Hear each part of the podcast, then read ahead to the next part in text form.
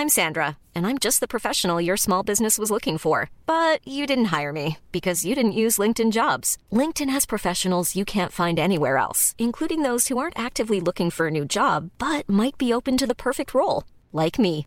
In a given month, over 70% of LinkedIn users don't visit other leading job sites. So if you're not looking on LinkedIn, you'll miss out on great candidates like Sandra. Start hiring professionals like a professional. Post your free job on linkedin.com/people today. Heraldo Radio. La HCL se comparte, se ve y ahora también se escucha. Cada noche los expertos se reúnen para debatir, polemizar, desmenuzar a la noticia y a sus protagonistas en una mesa de opinión que saca chispas. Esto es El Heraldo, la silla rota por El Heraldo Radio. Iniciamos. Son las 9 de la noche en punto, tiempo del centro de la República. Muy buenas noches, bienvenidas, bienvenidas a esta mesa de opinión del Heraldo de México, La Silla Rota. Soy Alfredo González Castro, transmitimos desde nuestras instalaciones en la Ciudad de México a través del 98.5 de su frecuencia modulada a toda la República Mexicana y al sur de los Estados Unidos. Gracias, gracias siempre a la cadena de El Heraldo Radio.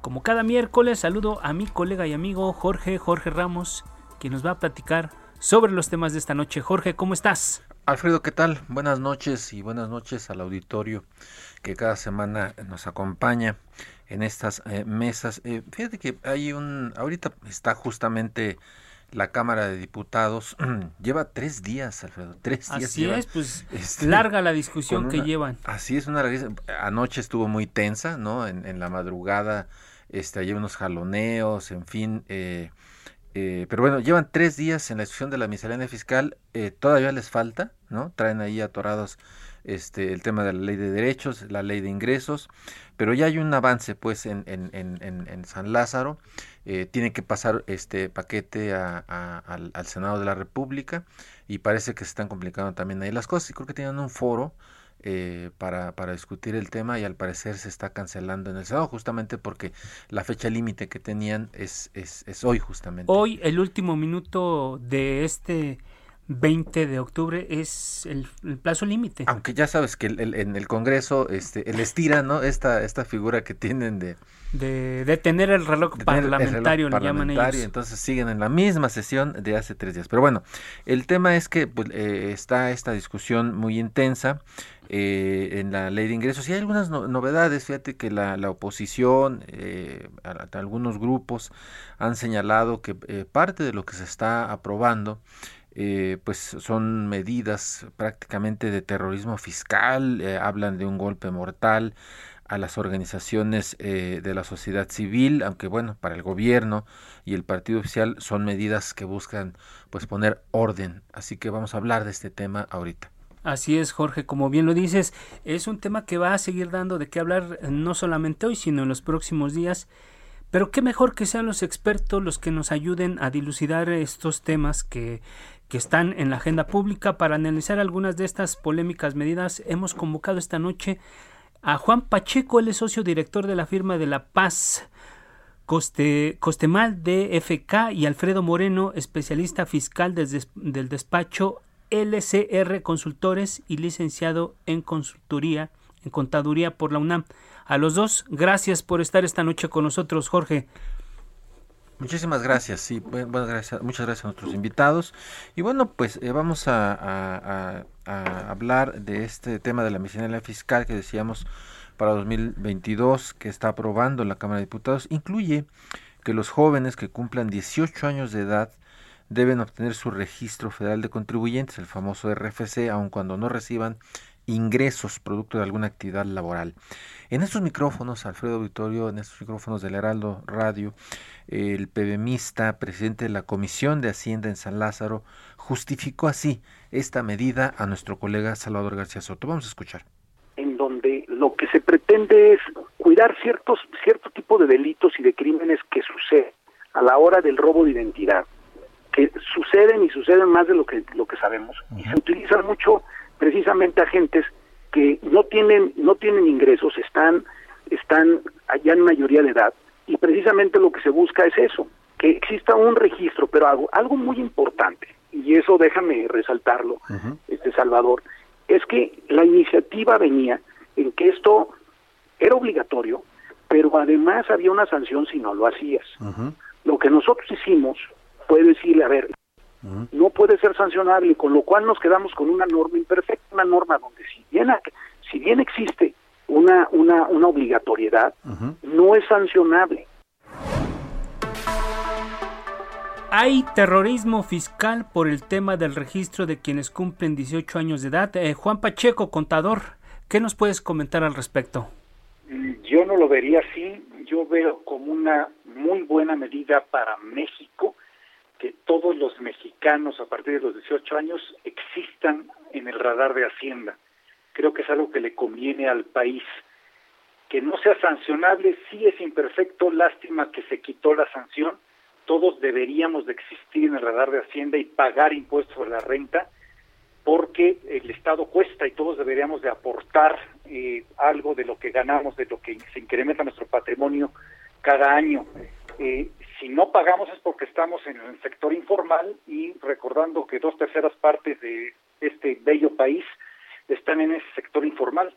El Estado solamente vive del impuesto sobre la renta que pagamos una tercera parte de los mexicanos, cosa por demás injusta. Por eso veo que es muy bueno ampliar la base y que todos existan en Hacienda, todos.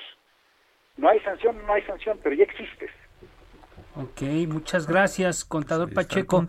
Pues ahí está, ah, contrario a lo que a lo que han planteado incluso el bloque opositor en en la en la, el Congreso, en la Cámara de Diputados, Jorge. Así es, y este argumento, ¿no? De el tema de la de la identidad. Pero bueno, eh, esta, eh, insistimos, esta miscelánea fiscal prevé que el monto total de las deducciones que podrían efectuar los contribuyentes no eh, podrá exceder la cantidad de 163.467 pesos. Asimismo, el monto que las empresas pueden destinar como donativos se limitó a 7% de utilidad fiscal. La diputada federal del PAN, Margarita Zavala habló del tema esta mañana con Sergio Sarmiento y Lupita Juárez. Esto fue lo que dijo. Las organizaciones sociales no son un mal necesario, son un bien necesario, son muy importantes y trabajan para el bien común bajo un principio que se conoce como de subsidiariedad. Ahí donde no llega el Estado, o no puede llegar el Estado porque eh, por su eh, por su deficiencia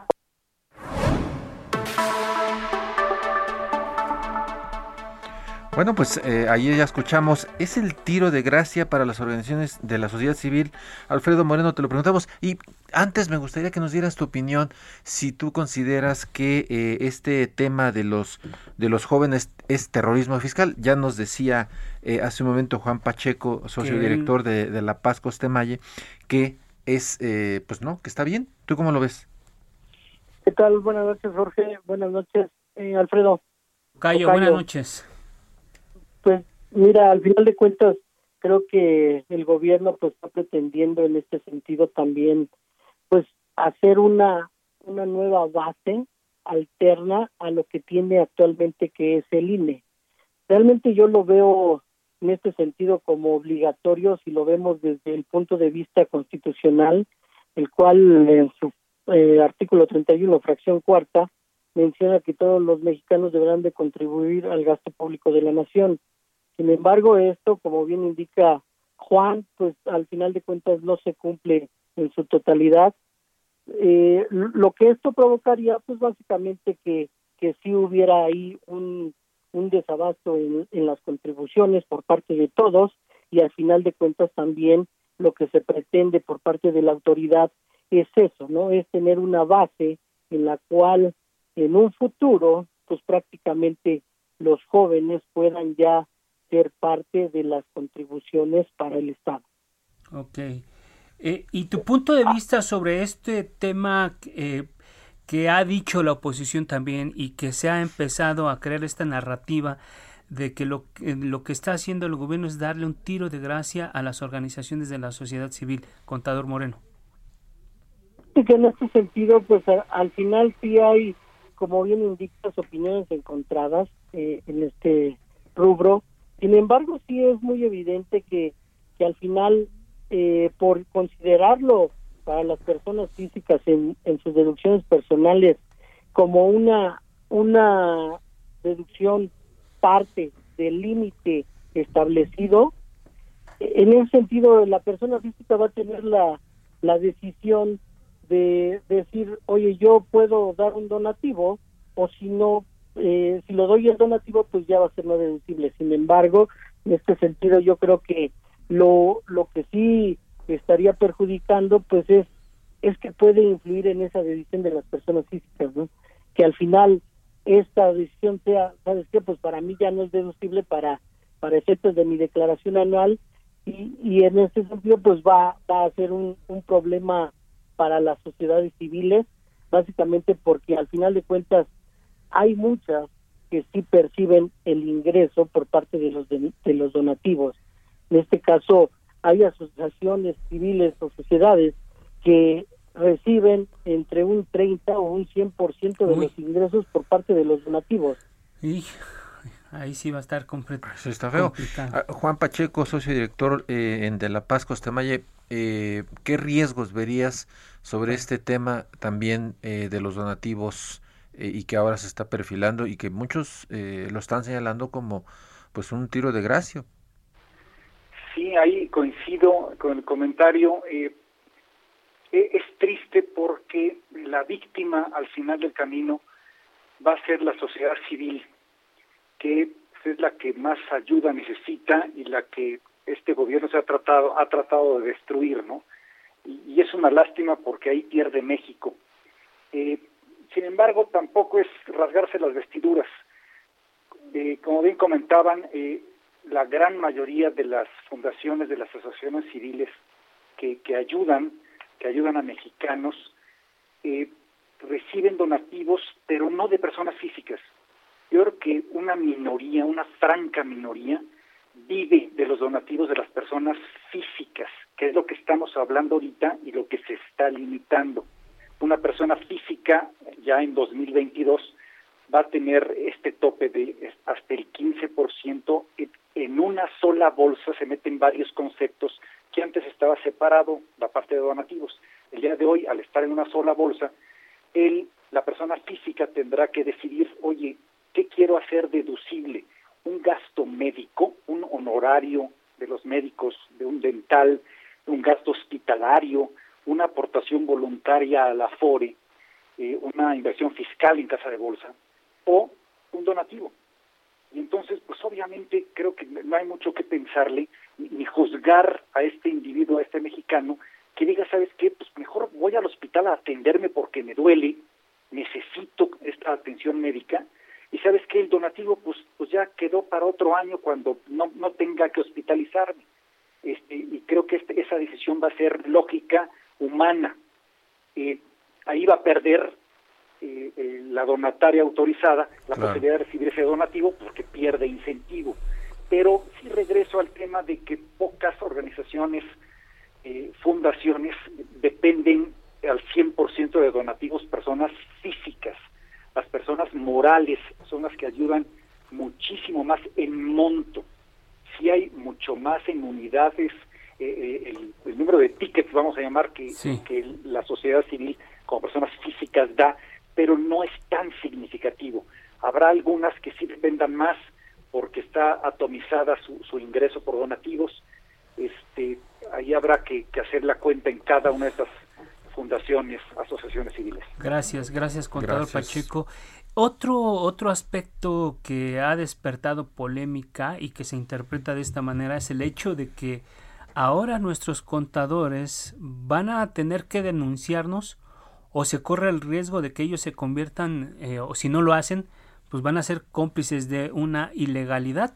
Concretamente el artículo 52, fracción segunda del Código Federal de la Fiscal de la Federación, incluye que los contadores tienen la obligación de reportar probables anomalías que encuentren al realizar la declaración de impuestos de personas morales, en particular quienes perciben más de 876 millones de pesos en el ejercicio. En caso de no denunciar, dice, ese contador podría enfrentar hasta seis años de cárcel o la suspensión en el registro de contadores públicos durante tres años, porque el SAT lo va a catalogar como cómplice. La pregunta que yo les hago, ¿los contadores eh, le harán el trabajo, comillas, sucio a doña Raquel Buenrostro, a la jefa del SAT? Eh, contador Moreno. Pues sí, es ahí un, tema complicado que, que al final de cuentas eh, eh, esperemos que esto este pues pues sí se, se detenga porque sí sí sería eh, más allá de lo que pudiera ser las actividades de un contador porque en este sentido pues el contador él puede dar las cifras él puede decir eh, este es tu resultado de la empresa sin embargo las decisiones pues son tomadas de una administración de la empresa la cual debiera de ser el prácticamente el responsable eh, en, en esa cuestión, ¿no? Al final de cuentas, sí es complicado que, que el SAT le dé eh, esa actividad de chismoso a los contadores cuando pues, realmente no es el sentido de la profesión. Claro. Sí, por supuesto. Ahora, Juan Pacheco, ¿cuál, cuál es eh, tu opinión sobre esta? Pues ya los quieren agarrar de soplones. Este sí, coincido totalmente con esa postura y este se complica aún más, ¿no?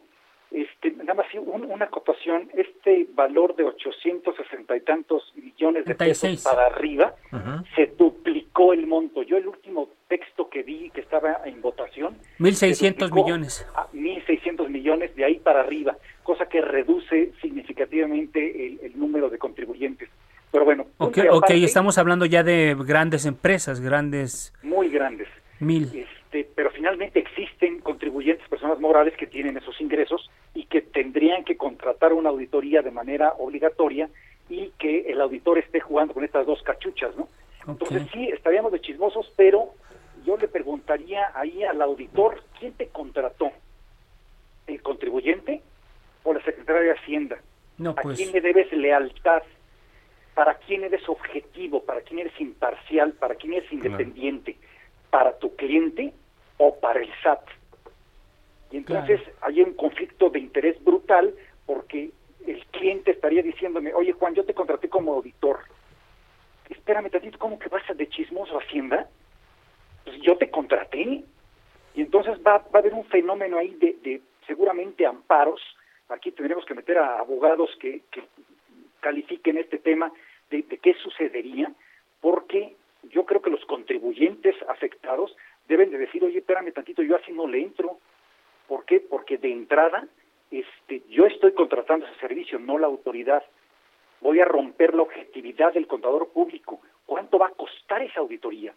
Yo como auditor, el precio se va a ir al cielo. ¿Por qué? Porque no nada más está en peligro mi ejercer profesional, me están quitando la licencia durante tres años, ¿qué hago? ¿Cómo llevo el pan a la mesa de mi familia?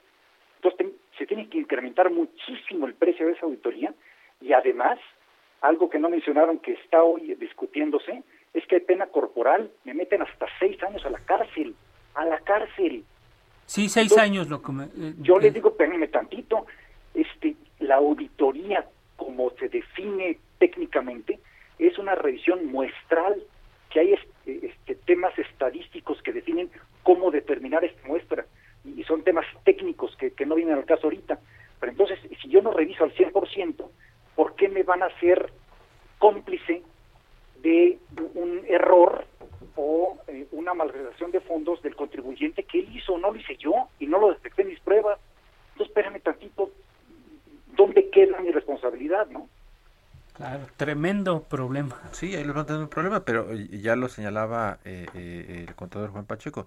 Esto seguramente irá a parar en, amparos, en, en, controversias, en fin.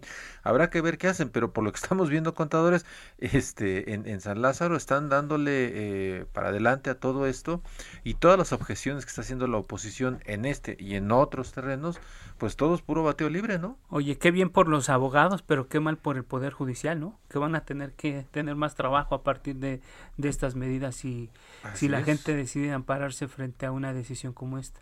Así es, pero bueno, ya, ya lo veremos. Eh, bueno, otro tema que quisiéramos abordar también con ustedes tiene que ver con eh, esta decisión del presidente Andrés Manuel López Obrador que emitió el sábado pasado un decreto para legalizar eh, los conocidos como autos chocolates. Eh, pero bueno, este tema eh, también se está incluyendo en el dentro de este paquete legislativo y José Sosaya, quien es presidente de la Asociación Mexicana de la Industria Automotriz, advirtió a nuestro colega en estos micrófonos, Jesús Martín Mendoza, los efectos nocivos de esta medida. Vamos a escuchar a José Sosaya. Puedes hacer legal lo ilegal o sea, lo que busca precisamente la inversión nacional y extranjera es certeza del Estado de Derecho, que haya leyes, se cumplan y se castiga a los que las incumplen.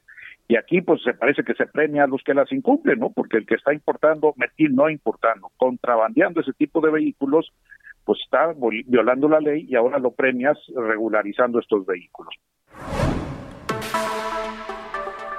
La pregunta es, ¿hay posibilidad de impugnar este decreto ¿Cómo lo valoran ustedes, Alfredo Moreno, especialista fiscal?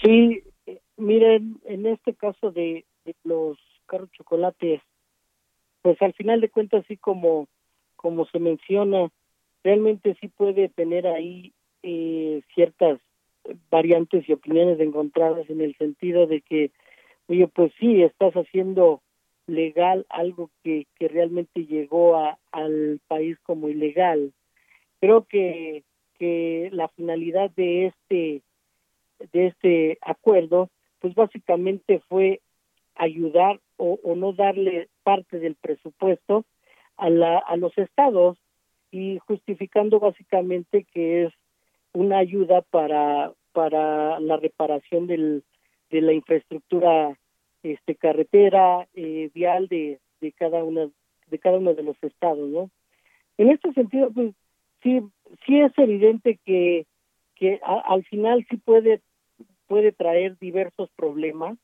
básicamente porque estamos hablando de, de automóviles usados que prácticamente pues sí, sí pueden tener eh, una eh, un, un, una vida útil ya ya más desgastada y obviamente eso puede afectar ahí una pues el eh, el ambiente básicamente porque pues sí pueden generar más contaminantes de lo que pueden ser los autos nuevos, ¿no?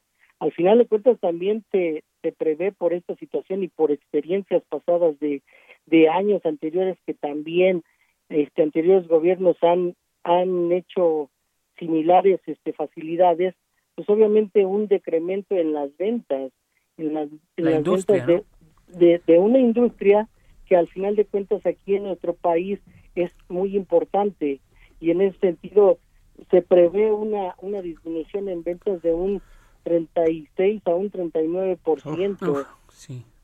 a, la, a la baja. Gracias, contador Moreno. Un comentario brevemente, contador Pacheco. Estamos ya en la recta final sobre este tema del decreto, decretazo de los autos chocolate. Poco más que aportar, este, de lo que entiendo, el decreto ya se firmó, ya no se está discutiendo, ya es ya es un hecho y el argumento principal es que no se está protegiendo a las automotrices ni al sector automotriz, sino que se está protegiendo a los mexicanos. Contra ese argumento, ya que defensa puede haber, ¿no? Obviamente es una medida súper populista. Quiero preguntarle a todos los empresarios que tienen agencias automotrices que no han vendido durante dos años o durante cuatro años, cómo les cayó esta noticia, ¿no? Claro, pero además, además el, el, recurso que se va a obtener por este, por este trámite, pues no va a alcanzar ni para tapar una muela de los baches que hay en todo el país, pues, sobre todo en los estados a los que se supone que va a beneficiar, que son del norte, ni siquiera esos estados. Pero, en fin, ahí está, ahí está. Bueno, pues ya estamos en la recta final. 30 segundos. Eh, un último comentario que nos quisieran hacer acerca de qué vende positivo y qué vende negativo en este, en este plan eh, fiscal. Alfredo Moreno, 30 segundos. Pues básicamente, mira, como positivo yo creo que, que al final de cuentas sigue el gobierno regulando la parte de, de las contribuciones puede ser bueno porque va generando ahí las reglas para que sea más clara la contribución y los procedimientos.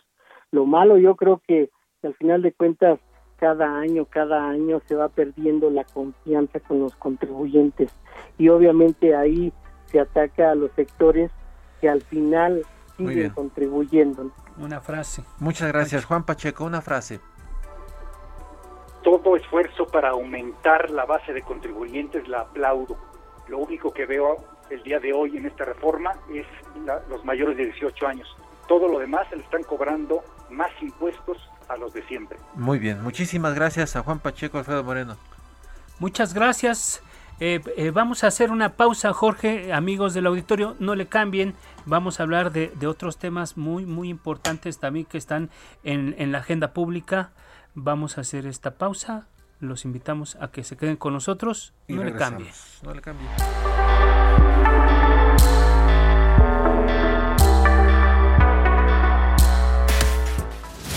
Esto es Mesa de Opinión, La Silla Rota. La polémica y el debate continúan después del corte. No te vayas. Heraldo Radio, la HCL se comparte, se ve y ahora también se escucha. Hey, it's Ryan Reynolds and I'm here with Keith, co-star of my upcoming film If, only in theaters May 17th. Do you want to tell people the big news? All right, I'll do it. Sign up now and you'll get unlimited for $15 a month in six months of Paramount Plus Essential Plan on us. Mintmobile.com slash switch. Upfront payment of $45 equivalent to $15 per month. Unlimited over 40 gigabytes per month. Face lower speeds. Videos at 480p. Active Mint customers by 531.24 get six months of Paramount Plus Essential Plan. Auto renews after six months. Offer ends May 31st, 2024. Separate Paramount Plus registration required. Terms and conditions apply if rated PG.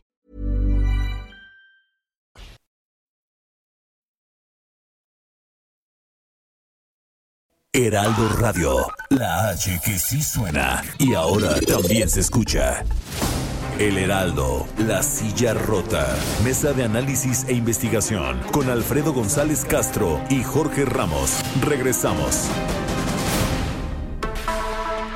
Son las 9 de la noche con 30 minutos, tiempo del centro de la República. Le reiteramos que estamos transmitiendo totalmente en vivo por el 98.5 de su frecuencia modulada acá en la Ciudad de México y que tenemos una cobertura en prácticamente toda la República Mexicana y allá en el sur de los Estados Unidos, gracias a la cadena de El Heraldo Radio. Jorge, hablamos de un tema muy importante que está haciendo conversación en este momento a partir de lo digamos de lo que viene para el paquete económico del próximo año y vamos a seguir hablando porque estos temas van a ser eh, motivo de conversación en los próximos días pero vamos a otra cosa también importante, Jorge. Así es, buenas noches nuevamente. Pues sí, todo lo que está diciendo en torno a la miscelánea fiscal, eh, los ingresos, en fin, posteriormente será el presupuesto. Eh, y, pero fíjate que eh, este, este martes fue presentado en, en, el Colegio de México un reporte titulado La intersección de la política exterior con la política migratoria en el México de hoy. Eh, este tema que hemos estado viendo imágenes eh, pues terribles no de, de, los migrantes como son pues vejados no por, por eh, elementos de seguridad mexicanos. Y bueno esta situación es, pone digamos en, está poniendo en, en, la palestra el, el asunto de la, de la migración y bueno, en este documento eh, se establece que hoy en día una posible coincidencia en los planes de los gobiernos de México y Estados Unidos para el desarrollo de Centroamérica implicaría eh, que nuestro país aplique una política de contención. Sin embargo, eh, los expertos del Colegio de México advierten que nuestro país puede perder oportunidades políticas económicas y demográficas si no determinan una política migratoria más amplia que la sola contención y proponen, fíjate Alfredo, eh, pensar en un acuerdo nacional de integración que sería pues punto de partida para la cooperación regional. E insisto, el tema migratorio que hemos visto imágenes muy fuertes, ahora abordado desde la academia. Así es, Jorge, amigos del auditorio. Y qué mejor que, que, nos ayuden a entender de qué se trata este documento, se encuentra, este informe, se encuentra en la línea telefónica la doctora Claudia Masferrer.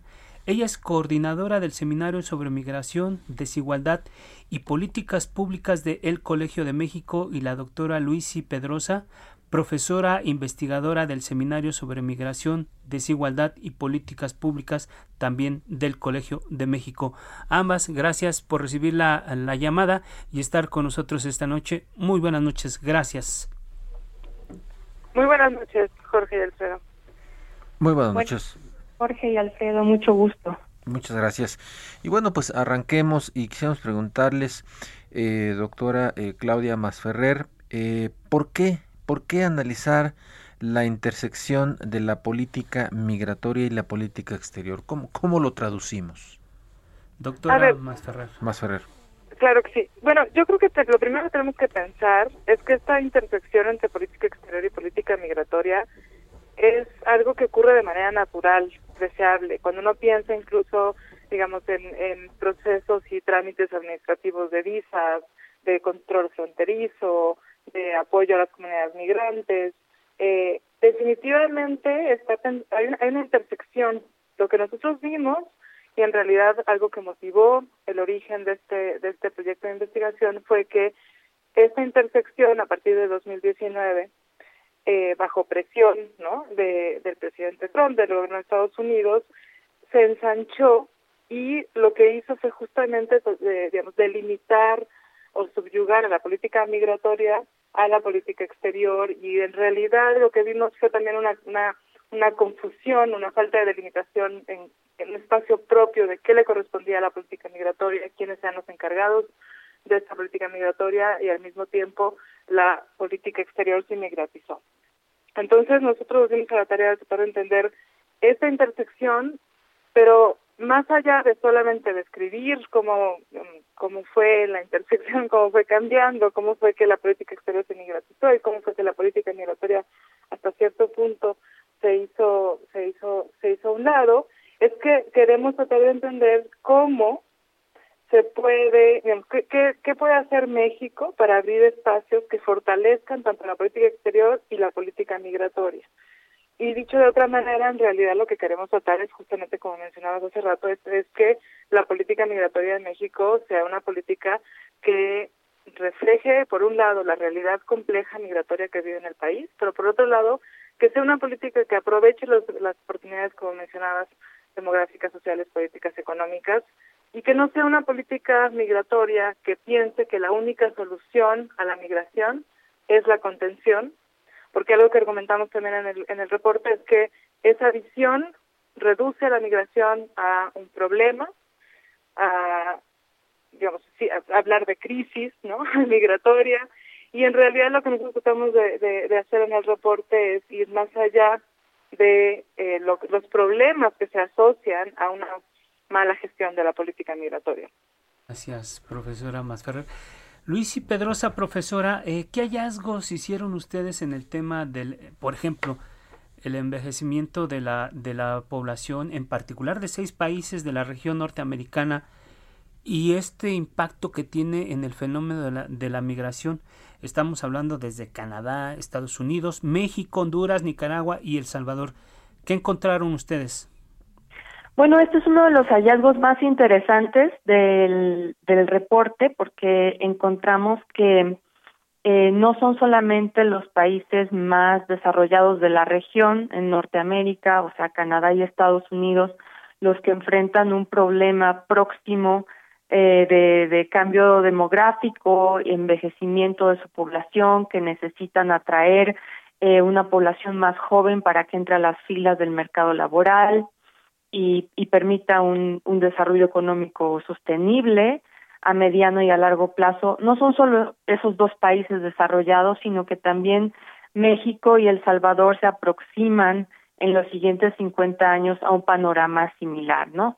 Entonces, eh, creemos que no se ha hablado suficiente de, de, lo que los países de Centroamérica pierden con la inmigración, no se ha hablado suficiente de los bono, bonos demográficos eh, de la migración, eh, de cómo se pueden aprovechar las, las oportunidades de la migración desde una perspectiva demográfica y económica. Este es solamente uno de los varios ángulos que proponemos eh, diferentes autores del reporte.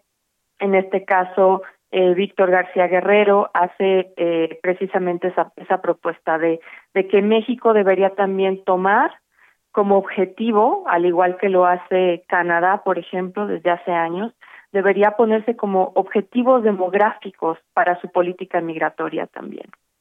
Y, a mí me da la impresión de que incluso llegamos tarde a, este tema de aprovechar el bono demográfico. Eh, eh, como bien lo señalan ustedes en el reporte, eh, México se está enfilando ya hacia el, fin de lo que se conocía como el bono demográfico y creo que México no lo aprovechó suficientemente en, en, su momento, digamos, eh, eh, de, clímax, donde, donde pudo haberlo eh, aprovechado este bono demográfico, creo que no se hizo.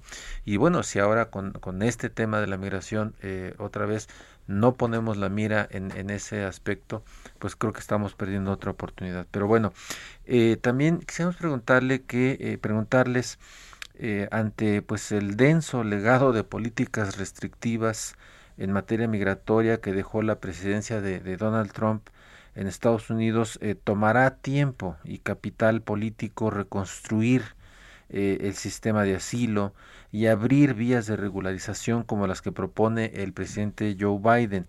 Y quisiera preguntarle, doctora Claudia Masferrer, quien es coordinadora del Seminario sobre Migración Desigualdad y Políticas Públicas del Colegio de México. Preguntarle, doctora, ¿es presa México de los afanes y políticas unilaterales del gobierno de Estados Unidos, sea Donald Trump o sea Joe Biden? A ver, yo creo que tenemos un vecino, obviamente, digamos, poderoso, y eso eso lo, lo tenemos que tener muy claro, ¿no? Este, nosotros lo que decimos en el reporte es que México necesita tener una idea clara de lo que necesita para política migratoria. Por ejemplo, como mencionábamos hace poco, eh, como decía Luis, y las necesidades demográficas del país nos hablan de pensar en política de población y la intersección que tiene con la política migratoria, con la política exterior. ¿no? De igual manera, si nosotros tratamos de pensar cómo las políticas en Estados Unidos van a impactar la política la política migratoria mexicana, necesitamos pensar primero qué política mexicana queremos. ¿no? Ya sabemos que vivimos en un mundo, en una región que ni siquiera es solamente Norteamérica y Centroamérica, definida con eh, los tres países del norte de Centroamérica, sino que en realidad vivimos en una realidad regional hemisférica en el que las políticas migratorias, por ejemplo, lo vimos ahora con el caso de los haitianos que llegaron en, en los meses recientes, la políticas, las políticas migratorias de Brasil o Chile van a impactar la llegada de otros a nuestro país. Las políticas restrictivas de Estados Unidos sabemos que han impactado en el pasado, sabemos que van a seguir impactando, pero la gran pregunta es qué es lo que puede hacer México. Eso. Y, y, y, tenemos que pensar, como decía hace rato, en la realidad compleja de México, porque en nuestro país conviven, por un lado, eh, familias de inmigrantes que tienen a sus, a sus, a sus familiares en Estados Unidos, personas migrantes que regresan a nuestro país inmigrantes, que en su mayoría son menores estadounidenses, pero tenemos también un aumento de llegadas de venezolanos, colombianos, y en realidad cuando uno ve los datos, ve que el número, digamos, el contingente de, migrantes recientes centroamericanos eh, no es tan grande, ¿no? en realidad, por ejemplo, de los datos sociales muestran que hay más venezolanos migrantes recientes. Ahora, también hay una población en búsqueda de protección internacional, hay migrantes internos desplazados. Entonces, obviamente para esas poblaciones que están en búsqueda de protección internacional, las, eh, las, las políticas de asilo en Estados Unidos que han sido restrictivas, que se cerraron con la pandemia, el sistema de asilo se cerró, pues van a impactar. Pero lo que nosotros decimos en el, en el reporte es, ok, ya sabemos que, por ejemplo, el sistema de asilo estadounidense en estos momentos se encuentra cerrado, que hay un aumento de solicitudes de personas en búsqueda de protección en la Comar, en México, pero tenemos que tener una mirada amplia para atender a todas estas poblaciones, pero también atender a los procesos que se relacionan con estas poblaciones, ¿no? Eh, y sí, como decías, es cierto que una, una regularización amplia en Estados Unidos va a ser muy complicada por el, ambiente político, pero no podemos descuidar, y, por lo tanto no podemos descuidar a nuestras poblaciones, eh, a, nuestras poblaciones mexicanas allá, ¿no? Pero si nos, nos delimitamos o nos, quedamos con pensar, ok, nos tenemos que enfocar únicamente en la población en tránsito porque en la política del presidente Trump o el presidente Biden nos está llevando a esta contención, a este control, nos vamos a quedar cortos con esta agenda más amplia que, que proponemos desde México. Así es, doctora Masferrer. Eh, doctora Luis y Pedrosa, eh, siempre, siempre es inevitable eh, cuando uno habla de estas cosas hacer como un, un balance de lo bueno y malo que está haciendo en este momento el gobierno. Marcelo Ebrard como canciller ¿Qué está haciendo bien en la materia, en esta materia, y qué está haciendo mal? Bueno, esta, esta pregunta del balance es realmente complicada porque eh, no tenemos información completa desde fuera para poder juzgar cuál, cuál fue el rango de opciones al cual se, se enfrentaron el canciller y, y, su, y su equipo en su momento. Lo que parece obvio desde la perspectiva de pues internacionalistas es que eh, el desafío que trajo Trump a la agenda migratoria mexicana no tiene paralelo en la historia. Y las opciones con las cuales se enfrentaron los negociadores y los diplomáticos mexicanos en su momento, las negociadoras también, porque teníamos una embajadora en Estados Unidos, eh, fueron realmente eh, inéditos. La situación fue de extrema presión, ¿no? Y considerando esa eh, presión totalmente extrema, eh, digamos que México trató de salvar ciertas cosas. Las autoridades trataron de evitar, por ejemplo, un acuerdo de tercer país seguro que hubiera trasladado aún más responsabilidades legales a México, aún más costos eh, de los que se acabó trasladando a México por vía de los Migration Protection Protocols y el quédate en México, ¿no? Entonces, en, en vista de tal presión, eh, sí parece ser que las autoridades intentaron eh, negociar la opción menos gravosa, pero el margen de, acción para México era totalmente estrecho. Y lo que nosotros enfatizamos en el reporte es, es algo muy importante en el momento que vivimos hoy, eh, Jorge y Alfredo. Esto es algo que me gustaría dejar Claro, porque creo que es una de las aportaciones más valiosas del reporte, que el momento actual es propicio para retomar, para elaborar una estrategia propia y e incluso para tratar de proyectarla hacia el exterior, como como en, como lo intentó el canciller Ebrard en el 2018, en diciembre, cuando fue a firmar el, el, Pacto Mundial de Migración en nombre de México, ¿no? Y dijo, México va a ser un ejemplo de la aplicación de este pacto. En este momento tenemos un pequeño margen de maniobra para tratar de encauzar la política migratoria otra vez. Muy bien. Pues ahí justamente tenemos ese, reto. Y creo que sí es importante recalcar que este reporte que se presentó ayer, eh, en el que ustedes tomaron la, la, opinión de decenas de, de, expertos de, desde distintas aristas, justamente para tener una visión global sobre el, problema de la, de la, de la migración. Y, bueno, quise preguntarle, doctora Claudia Masferrer, eh, hemos visto, decíamos al inicio de esta segunda parte del programa, que recientemente eh, han ocurrido, las imágenes han sido eh, difundidas profusamente, de migrantes golpeados por elementos de la Guardia Nacional, o vejados por eh, eh, integrantes del Instituto Nacional de, de Migración. Preguntarle, doctora Masferrer, ¿nos estamos convirtiendo en lo que denunciamos al vejar a los migrantes, en lo de lo que nos quejamos de Estados Unidos? A ver, dos cosas. Antes de contestar tu pregunta, eh, a mí me parece muy interesante cómo, en, cómo haces la pregunta hablando justo del problema de la migración. Y eso es algo que lo tenemos muy enraizado muchas veces y que en esta en este ejercicio en el reporte estamos tratando de cambiar y no queremos decir que no haya problemas asociados con la migración. Para mí, personalmente, obviamente la violencia que se comete contra las, las personas migrantes es un gran problema. Pero hay que tener cuidado en dónde se encuentra el problema. El problema se encuentra en la violencia de estas poblaciones, en las tensiones que se crean en ciudades, en ámbitos locales porque están, digamos, concentradas pues poblaciones. El problema viene de eh, el hecho del, del migrar mismo, del salir, de buscar mejores oportunidades, de buscar asilo, de protección, o viene... ¿Por ahí un problema con la línea? Sí. Sí. Sí, creo que sí. Bueno, estábamos con la, con la doctora Masferrer, ahorita que se recupere la... Vamos con Luisi. Eh, doctora Luisi Pedrosa, eh, pues hacerle la misma pregunta. Si nos, si nos estamos convirtiendo nosotros en, pues, en los verdugos de lo que nos quejábamos, de lo que denunciábamos. De lo que somos víctimas. De lo que somos víctimas, eh, muchas veces los mexicanos.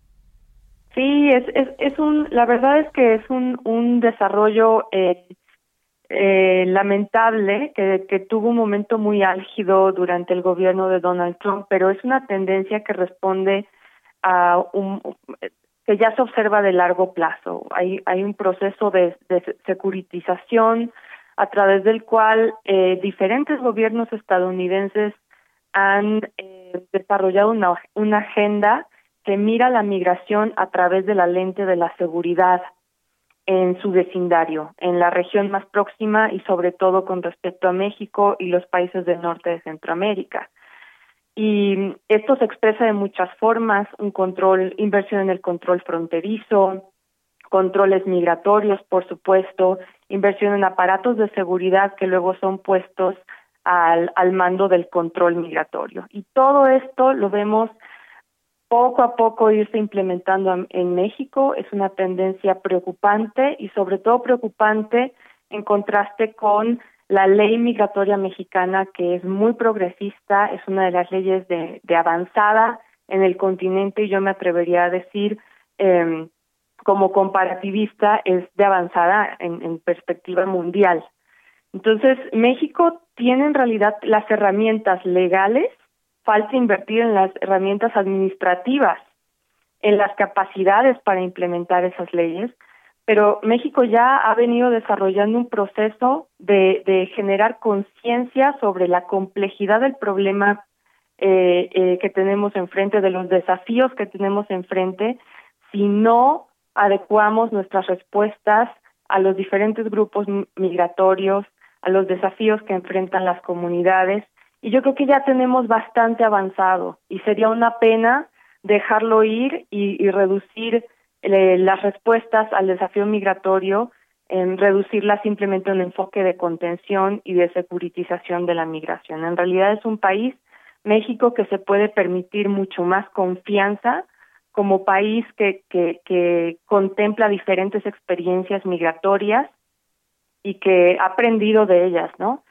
Tenemos ya incluso instituciones para, para familias en retorno, tenemos una infraestructura que, que, que, avanza lento, pero avanza en términos de protección humanitaria.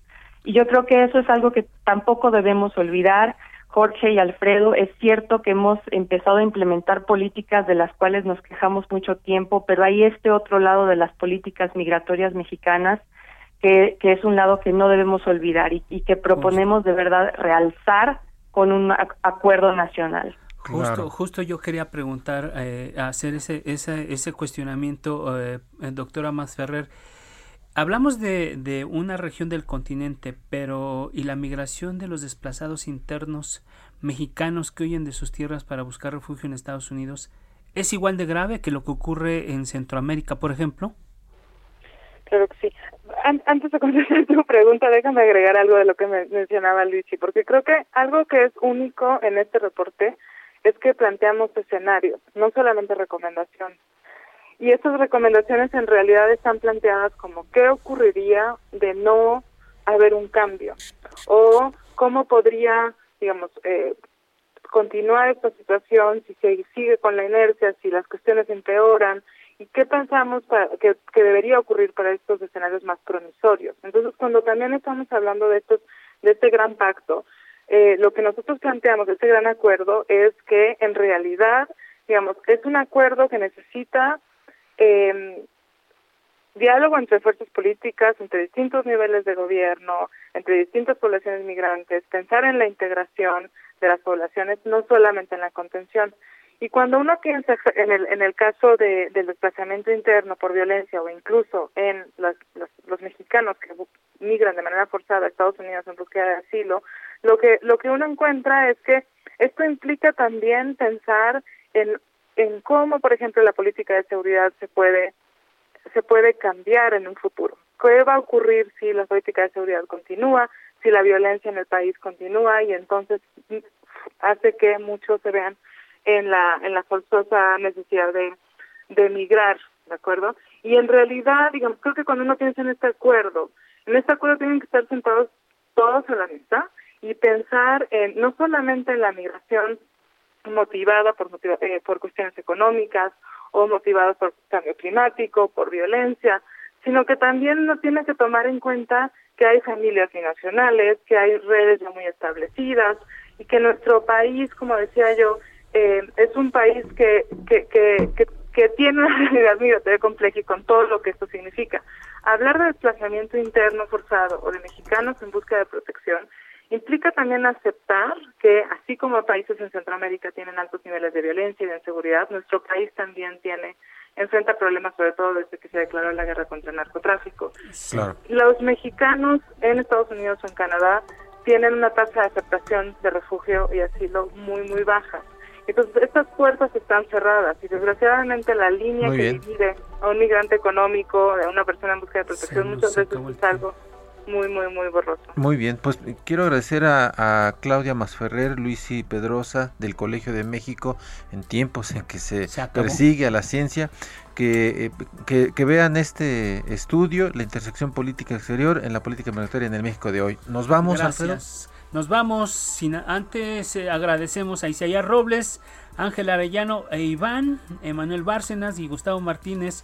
Gracias que colaboran en la realización de este espacio. Nos escuchamos el próximo martes a las 9 de la noche. Hasta la próxima. Hasta la próxima.